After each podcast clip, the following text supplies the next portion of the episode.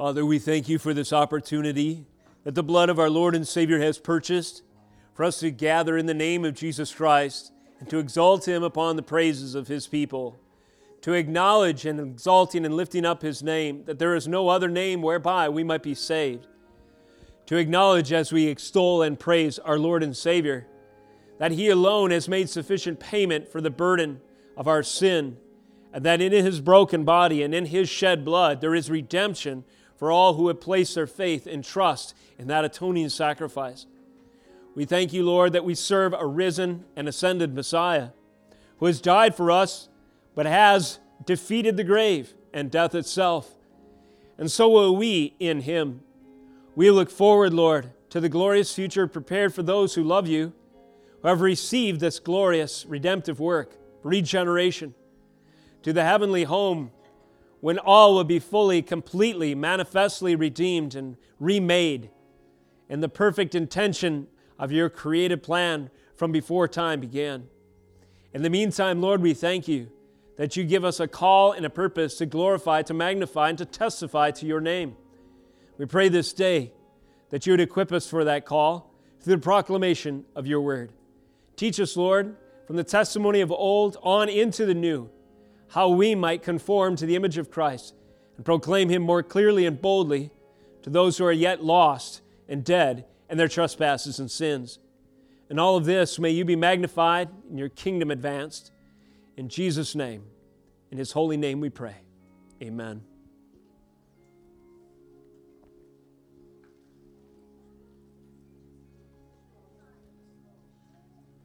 Hallelujah.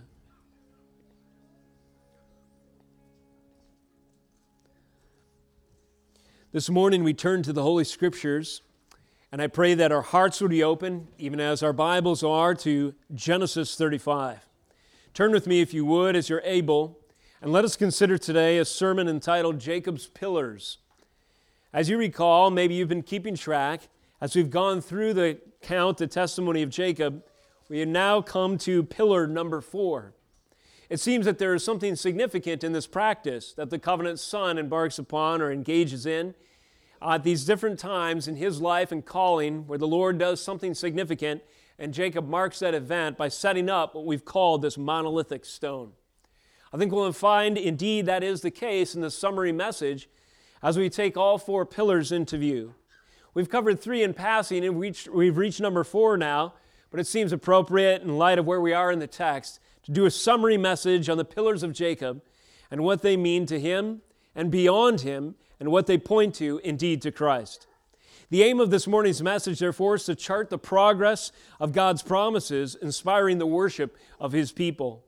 This is really what the intention of the altars were that the patriarchs would build, whether they were a monolithic stone or an altar upon which a sacrifice would be you know, offered to the Lord.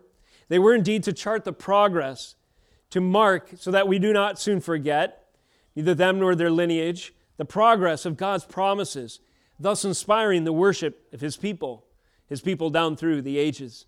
And these monuments, in some sense, yet remain. And so to them we return today in, in God's scriptures to offer our own a praise for the things that are there recorded and also to increase our understanding in what God has done through the ages. As you're able and out of reverence, would you stand for the reading of God's word today?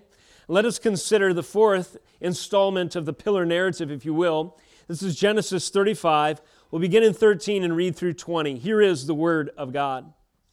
Then God went up from him in the place where he had spoken with him. And Jacob set up a pillar in the place where he had spoken with him, a pillar of stone. He poured out a drink offering on it and poured oil on it. So Jacob called the name of the place where God had spoken with him Bethel. Verse 16 Then they journeyed from Bethel. When they were still some distance from Ephrath, Rachel went into labor, and she had hard labor. And when her labor was at its hardest, the midwife said to her, Do not fear, for you have another son. And as her soul was departing, for she was dying, she called his name Benoni. But his father called him Benjamin. So Rachel died, and she was buried on the way to Ephrath that is Bethlehem. And Jacob set up a pillar over her tomb. It is the pillar of Rachel's tomb which is there to this day. This is the Word of God. You may be seated. Jacob sets up pillars, four of which we've noted. Pillars three and four were in our text we just read this morning. We've proffered a meaning or the significance in a summary phrase as follows for these pillars. What are they? They are monolithic monuments. Monolithic just means one solid piece, solid piece of stone. Of course, monument is something to remember something else by. A monolithic monument of covenant, remembrance, and testimony. That's what these pillars are. A one piece commemoration or memory stone, a monument of covenant, remembrance, and testimony. The use of stones to signify the, import, the important and the permanent is not unique to Jacob. We are reminded that the Lord Himself has used stones, even writing upon them with His own finger. Let me pause there just a moment for an application. What we write in stone signifies what is important and permanent to that culture, the things that they value above others. You can, and in certain cultures that had a high watermark of acknowledging what truly is important and permanent, what may be etched in those stones is solid and worth remembering and returning to. To some degree, this is the case in our culture indeed. I've seen pictures, I'm sure you have as well, above the Supreme Court building in Washington, D.C.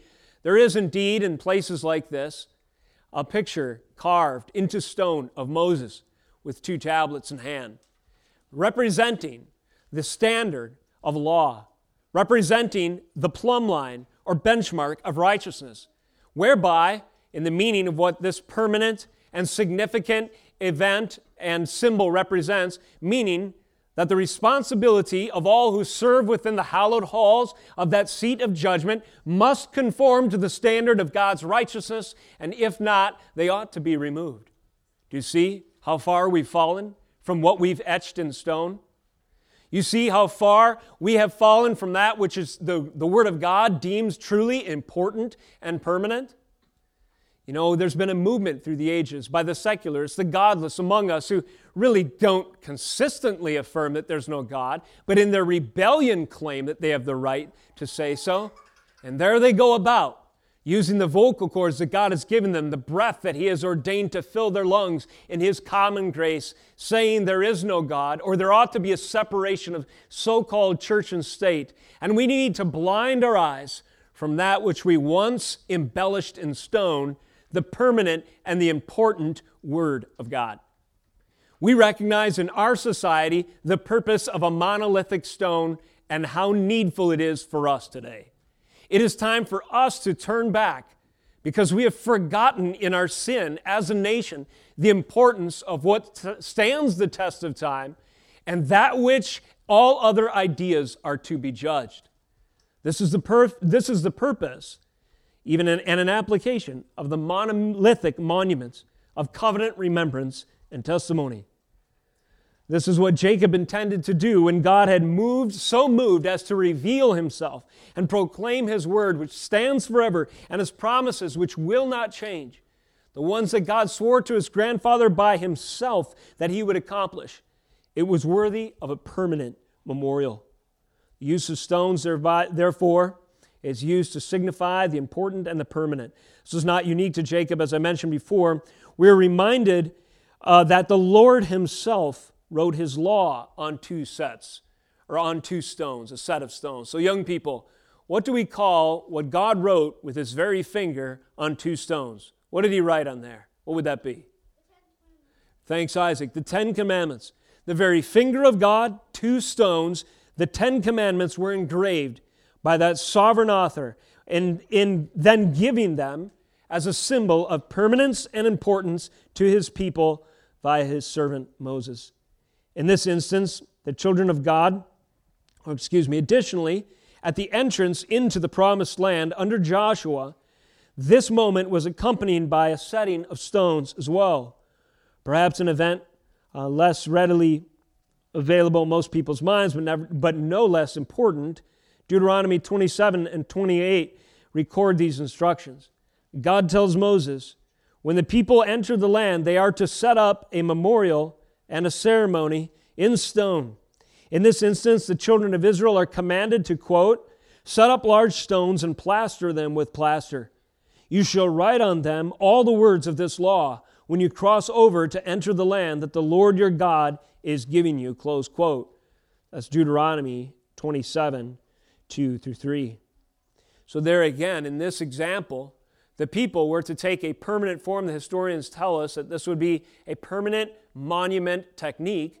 Set up these stones, put this permanent plaster on them, and then write upon those stones the foundation of the covenant, the foundation of their society, and the standard whereby they themselves and they them individually and as a people ought to be judged.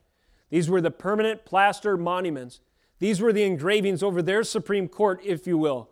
These were the things that were permanent and, and, and were to be etched, therefore, upon the stone, and even more importantly, etched upon their heart. And if they were, and if they were to forget, they ought to return to those and say to themselves, Why were these written here in the first place? And we see by this standard how, sh- how far short we have fallen. We must return to that which is written in stone, that which God has commissioned, His word which never fails, the God who never changes, but indeed His is the same yesterday, today, and forever. In our text today, as Jacob enters the promised land himself, he and sojourns therein, according to the covenant promise, he too has marked his journey with pillars of remembrance. Isn't that interesting? Hundreds of years later, the children of Israel would enter the promised land and they would set up stones when they did so, just as Jacob did when he entered the promised land, and in our text today, set up indeed two pillars to mark the significance of the occasion. Each occasion presents, furthermore, in our study today, as we'll consider the four pillars of Jacob, each occasion presents a trial or a challenge, threatening the life and calling of the patriarch in some way. However, in each circumstance, God has shown himself more powerful, and the promises of God win the day. However, Jacob's faith is strengthened even in, in light of these trials. His faith is strengthened with each divine intervention of the Lord along his way. Therefore, these moments of salvation inspire Jacob and his family to commemorate, to mark down, to memorialize the mercies of God, and to do stone with a touchstone or a landmark. And I submit to you this thought these stones remain standing today. Now, the physical stones are long since lost to history, but these stones remain standing in the Word of God. That is to say, in a very real sense, we can visit these stones as heirs of Jacob, as children of Jacob spiritually, as the lineage of Christ and the covenant people has come into its own, we can go back to these stones as we read these scriptures and realize their intent. And our, and our faith thereby can be strengthened as well. Though the rocks themselves have long since been lost to history, nevertheless, that testimony permanently stands in God's holy word, which we are reading today. Therefore, saints, let us return to these signal moments as the spiritual lineage of Jacob and glorify God for his grace, for his faithfulness, for his mercies preserving his messianic line, his promises, his covenant.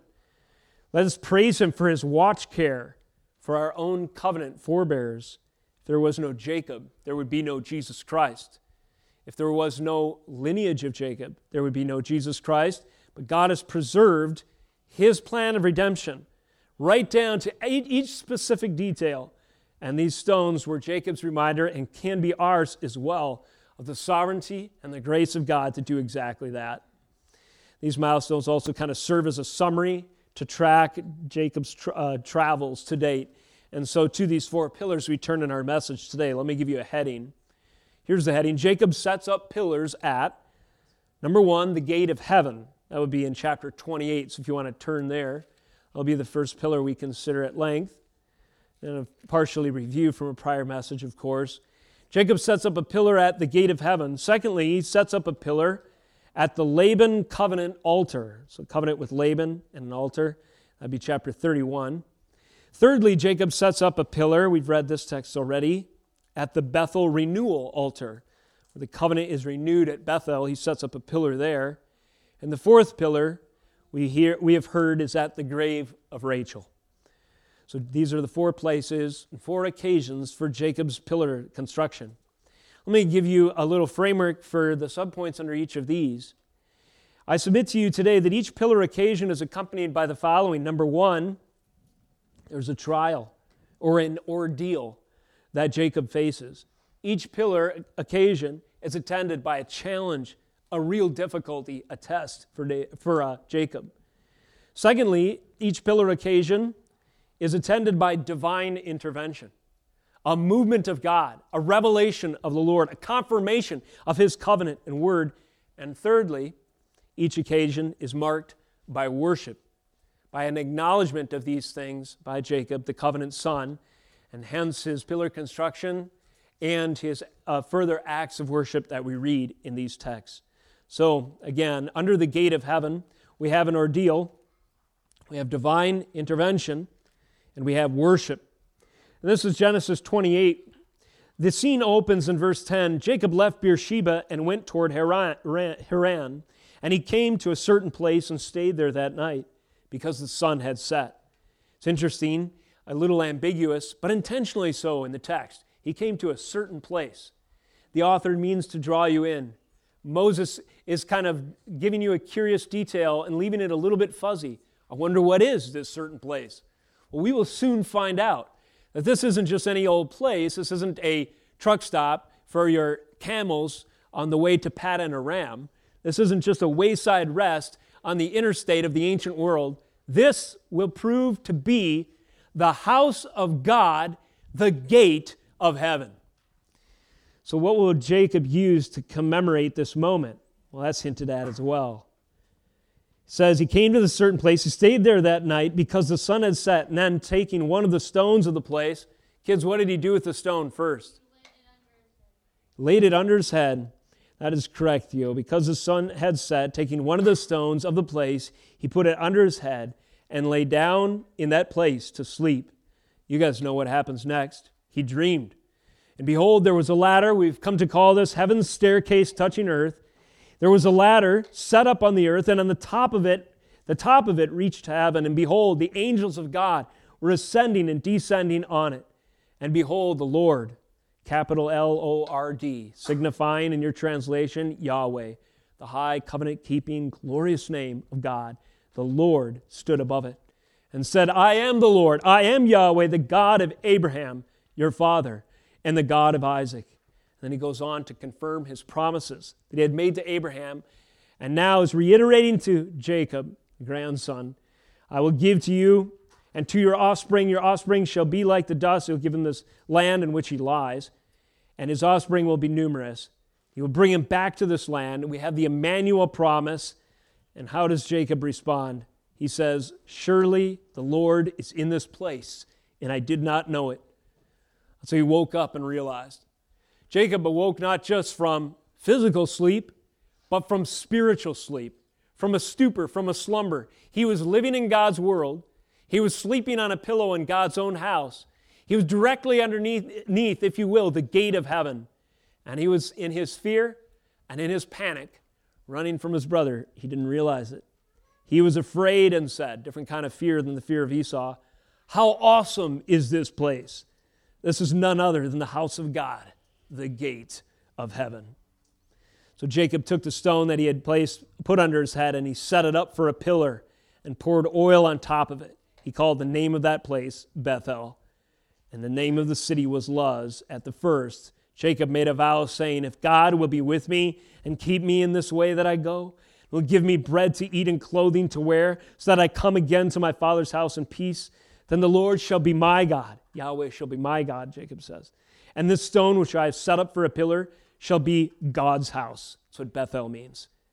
And of all that you give me, I will give a tenth to you. It would be a tithe. What's the ordeal that was that had preceded this occasion? Well, you guys remember Jacob was running away. What glorious reassurance.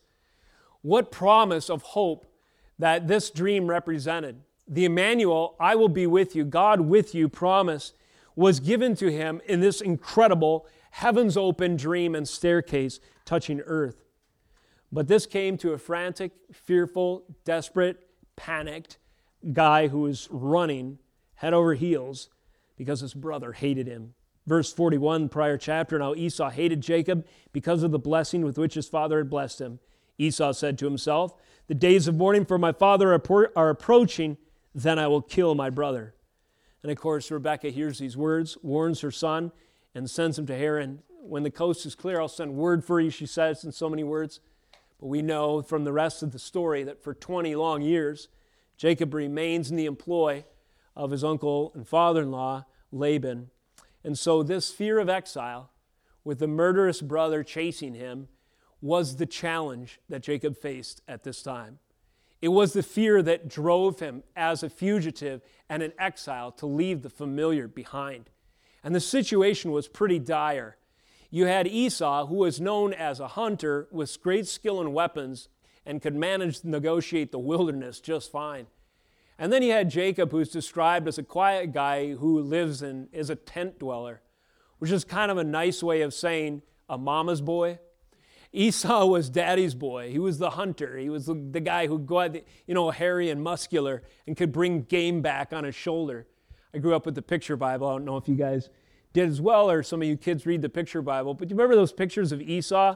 Big burly hairy guy, and he's got like an elk over his shoulders or an antelope or whatever. He comes strutting back in. He's like, Hey, guess what, Dad? Only took me three hours this time. I tracked this guy right across the gorge, found him on the mountain over there in Hebron, took him on the first shot. Meanwhile, Esau's, you know, uh, washing the dishes inside Rebecca's tent, thinking, wow, I, don't, I could never do something like that. I hope he shares with me some cuts of meat. Meanwhile, he's just there chilling with his mom. So you can see how this situation would set the circumstances for an extreme ordeal, trial, or hardship.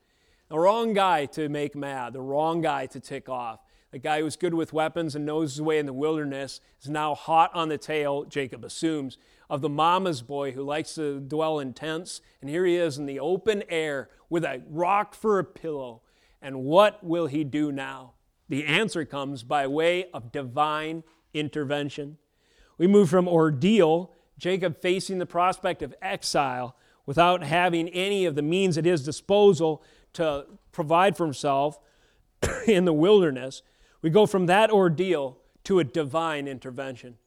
A promise whereby and whose delivery comes by way of the heavens opened and a staircase touching ground and the assurance of a name and safe travels of a promise of an inheritance and of a land. When we covered this text before, we noticed how it was like contra Babel, the opposite of Babel. The people in Genesis 11, they also felt insecure. Oh, we'll be scattered. You know, they're facing the ordeal of a harsh life in a fallen world. Let's bind ourselves together, and with the strength and ambition of Esau, let us build a, stair- a staircase up to heaven and uh, secure for ourselves a name. Did that work, kids? Did the Tower of Babel make everybody safe and secure? What happened? It fell down? It probably did.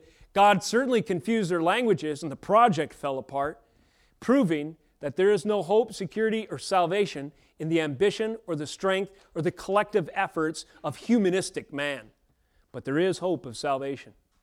And it can save one exile deserving uh, of you know his brother's anger for sure, if not the murderous intentions and so forth. On the run, there is safety to be found, but it's not in climbing your way to glory or securing for yourself a name. It's when heaven's staircase touches ground God intervenes. And by His promise, by His Messiah, Jesus Christ is that stairway touching ground.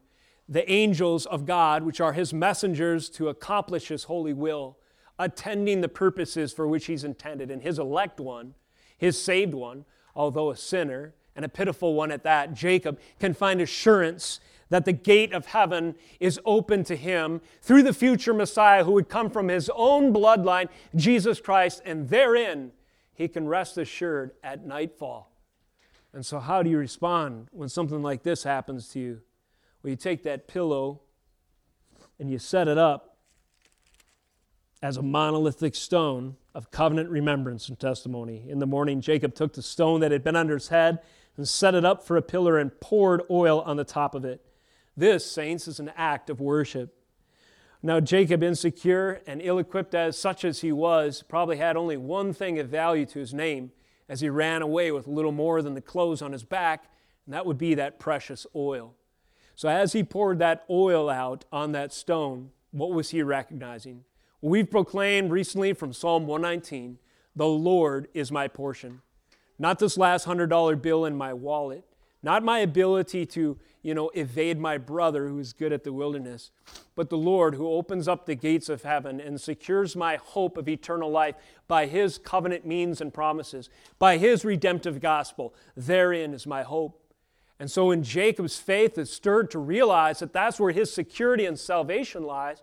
He has the ability to worship the Lord by pouring out his last means of financial ability to travel between nations upon that pillar, which was a testimony to him and to his children that God alone saves. That offering of oil, that vow of allegiance to the one true God, that recognition that this is the place of God's dwelling. If God can erect a stairway between heaven and earth, then there is a place where God and man can be reconciled. There is a house of God, a place of his dwelling with the sinner. But it is only accomplished by God's right hand by His mercy, by His grace, by His Messiah. And so, this is the first pillar message, is it not? Set up at the gate of heaven. In spite of the ordeal of exile in a fallen and sinful world, the Lord intervenes. Just as Jesus said to Nathan, From now on, you'll see the heavens open, the gates of heaven flung open, and angels ascending and descending on the Son of Man, a direct reference to this ladder picture in Jacob's dream. It is in Jesus that our exile as sinners in a fallen world, it is through him that an intervention has been stationed. we have hope. Therefore, we saints can pour out our offering to the Lord. Even as we give, even of our financial means, we can relate to Jacob, can we not? When he says, This shall be the Lord's house, and of all that you give me, I will give a tenth to you. If I have assurance of salvation and eternal life, such that the heavens are open, through the ladder that you provide above my head. And the ministers of God's justice, the ministers of God's comfort are dispatched on my account. Then truly the Lord is my portion. And this let this stone be a testimony that the gates of heaven hold out hope for me through the covenant promises of Almighty Yahweh God. Second pillar. Turn with me to Genesis 31 for this account. Jacob sets up a pillar at the gate of heaven, and then secondly, at the Laban covenant altar. So the covenant with Laban, and then the altar, and so forth. Jacob sets up a pillar here, too. This is interesting. This is right on the threshold of Canaan. He's going into the promised land. And these are a few of the events we begin reading in verse 44. Come now, says Laban, let us make a covenant, you and I, and let it be a witness between you and me. So Jacob took a stone and set it up as a pillar. Jacob said to his kinsmen, Gather stones, and they took stones and made a heap, and they ate there by the heap. Laban called it Jegar uh, Sahadutha. Jacob called it Gilead. Laban said, This heap is a witness between you and me today. Therefore he named it Gilead and Mizpah. For he said, The Lord watch between you and me when we are out of one another's sight, if you oppress my daughters, or you take wives besides my daughters. Although no one is with us, see God as witness between you and me.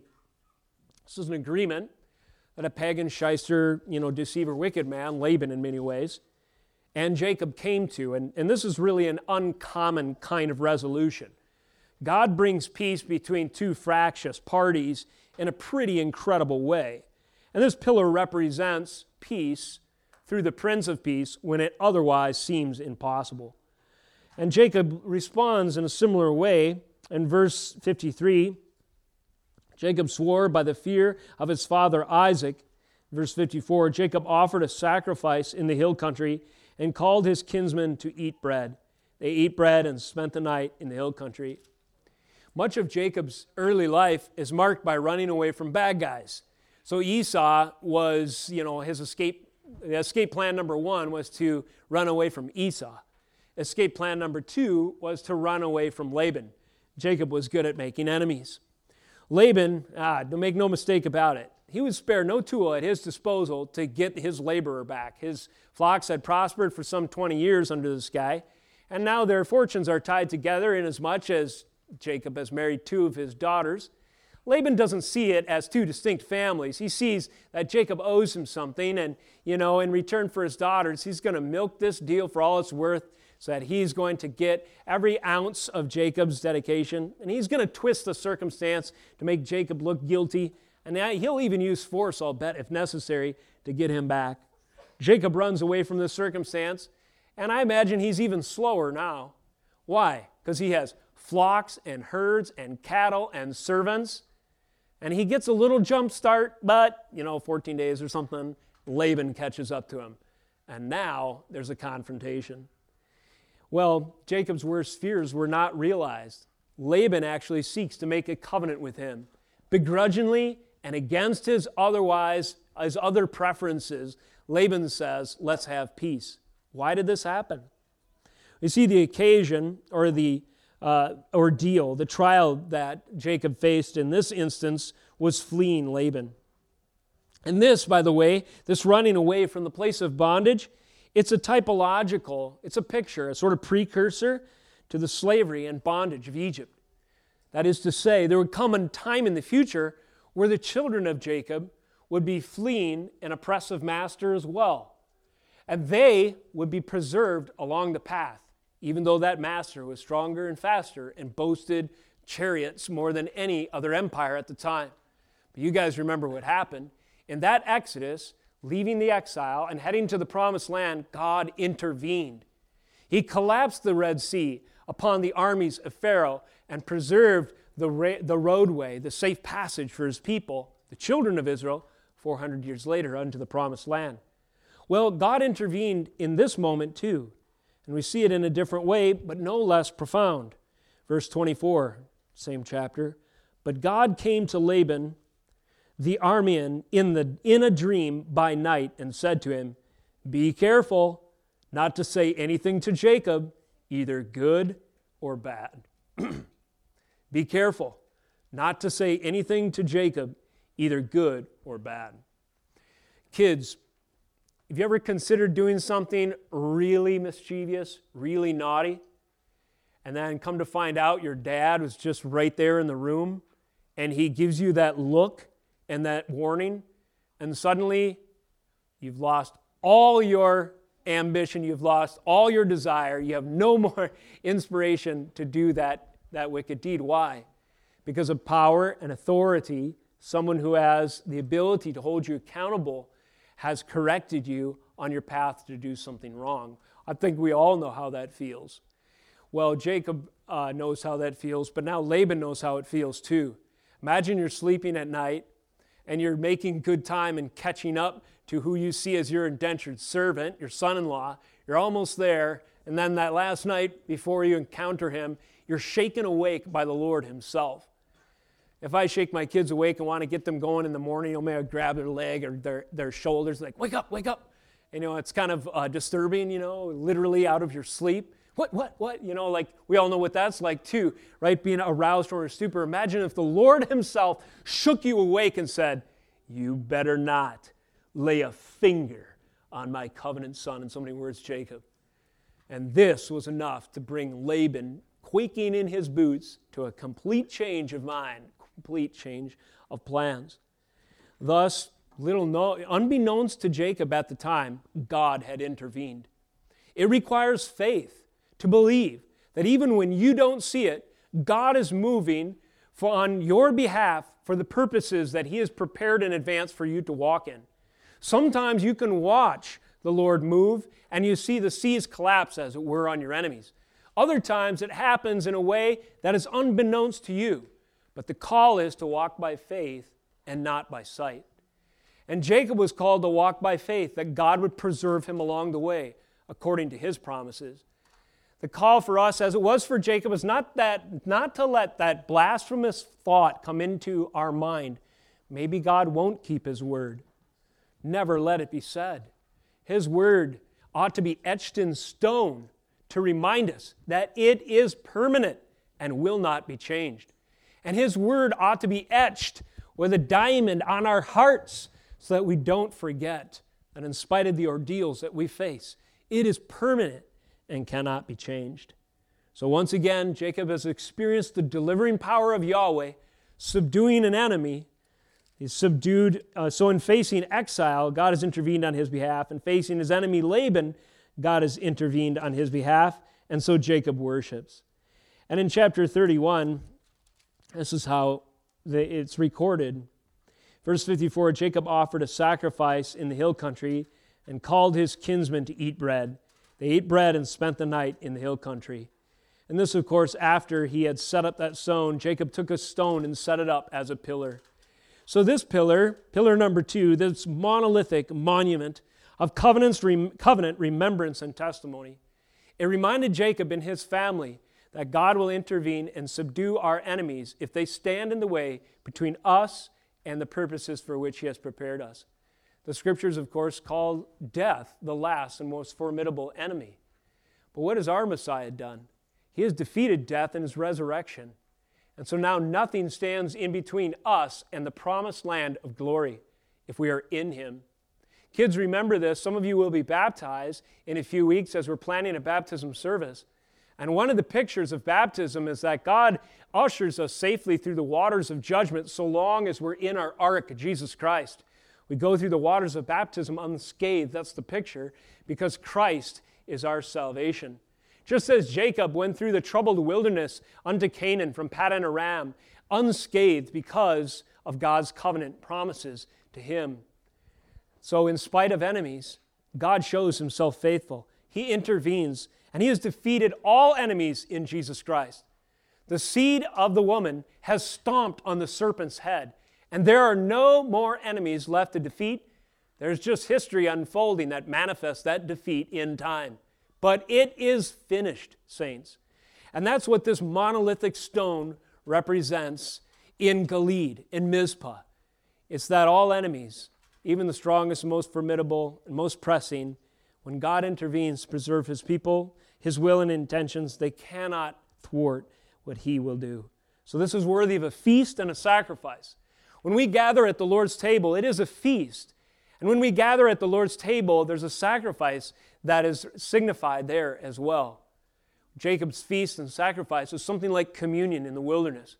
He had experienced the salvation of the Lord, so it was worthy of a table spread in the presence of his enemies because, quite literally, God had given him a table that is peace and provision, even in the presence of his enemies, Laban.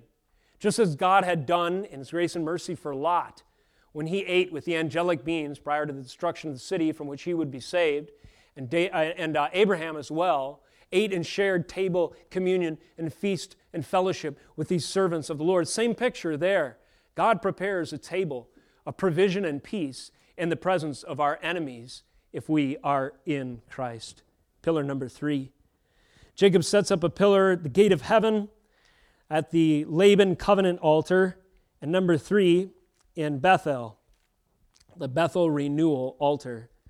And last week we call we entitle our message Bethel Revisited because this is Jacob circling back to where he had been in chapter 28. Why is he going back? Well, he needed the reminder. Again, that's the purpose of these monuments, these covenant stones and altars. So, what is the occasion, first of all? What is the ordeal and the trial that Jacob faces? Well, this is a doozy.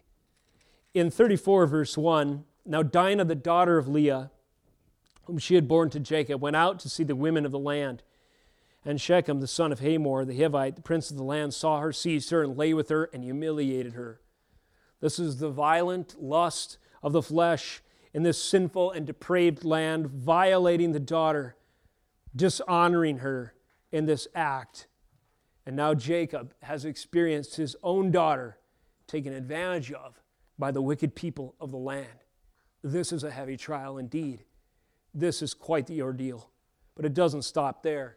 Not just a family tragedy, but horrific sin adds insult to injury. Verse 25 On the third day, when they were sore, two of the sons of Jacob, Simeon and Levi, Dinah's brothers, took their swords and came against the city while it felt secure and killed all the males.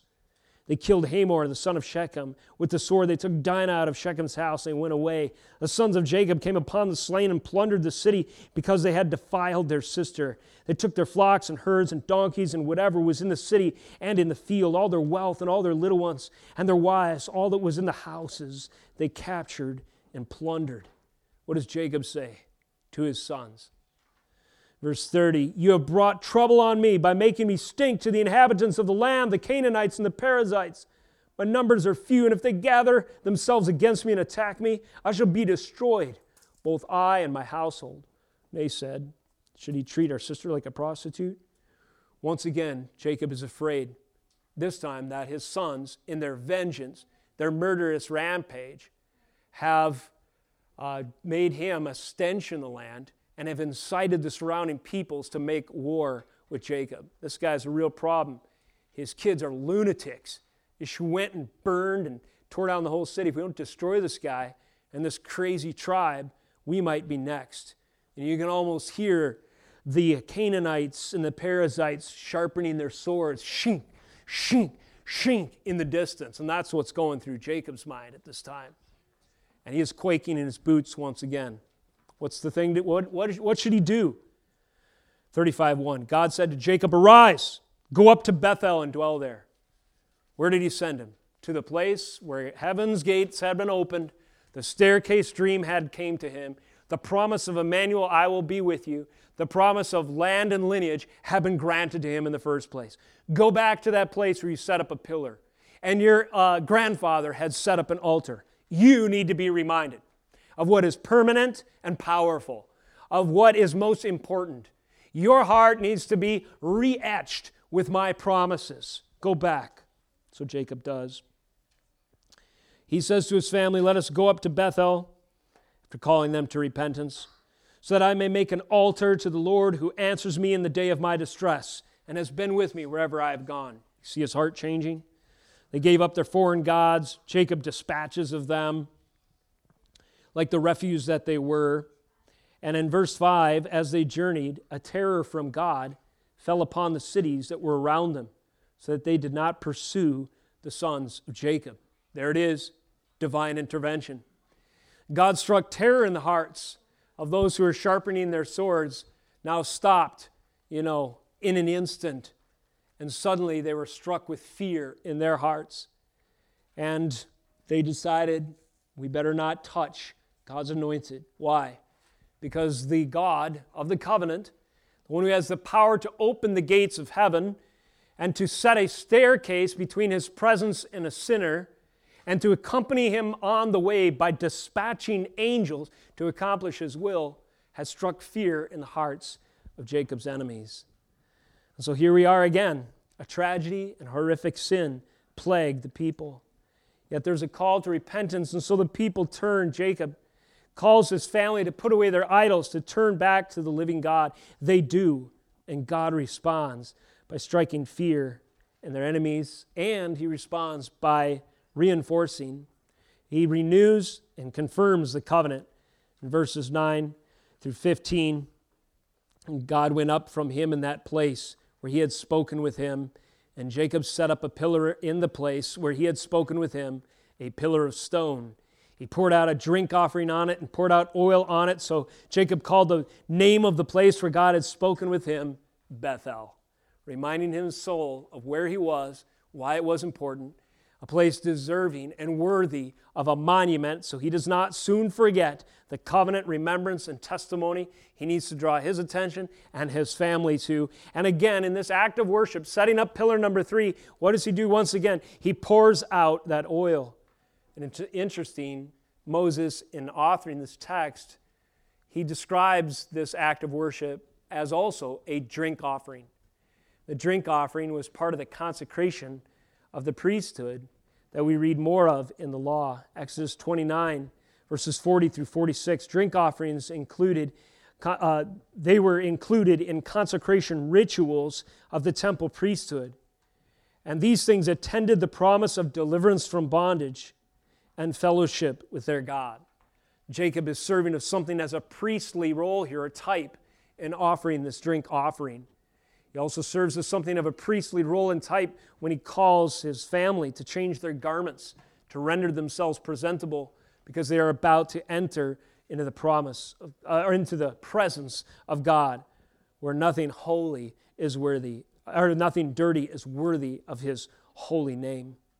And so, this is the message of the Bethel renewal altar and that stone. We have one more stone today. We'll cover it in more length in future weeks, but this one's set up at the grave of Rachel. Jacob's final pillar is set up at Rachel's grave. We continue in our same text, verse 16 and following. Then they journeyed from Bethel. When they were still some distance from Ephrath, Rachel went into labor. She had hard labor. And when her labor was at its hardest, the midwife said to her, Do not fear, for you have another son. And as her soul was departing, for she was dying, she called his name Ben Oni. By the way, that means son of sorrow or son of my pain, son of my sorrow. That's the name and lament of a mother who is weeping for her children. But his father called him Benjamin, Jacob's name for his last boy, son of my right hand, is what that means. Verse 19 So Rachel died. This is the beloved covenant bride. She dies. She was buried on the way to Ephrath. Notice this parentheses, that is Bethlehem. Verse 20 And Jacob set up a pillar over her tomb. It is the pillar of Rachel's tomb, which is there to this day. What is the ordeal? What is the trial that Jacob is facing here? Well, certainly it's death.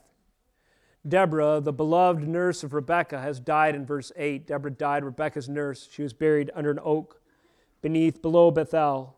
So he called its name Allon Bachuth, which means oaks of weeping. In childbirth, with the last of the covenant children, so Rachel dies, and the beloved bride is buried in Bethlehem, real close by. Jacob sets up a pillar. Shortly, in the same text, Isaac will breathe his last, his father.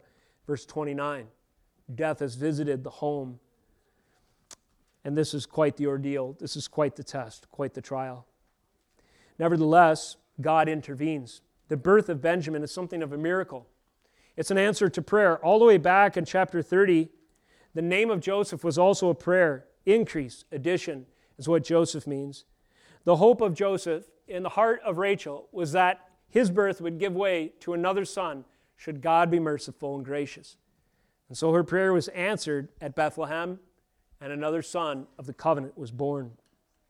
This birth of Benjamin represented hope that the covenant would continue in spite of death. There was hope in a miraculous birth in spite of the wages of sin.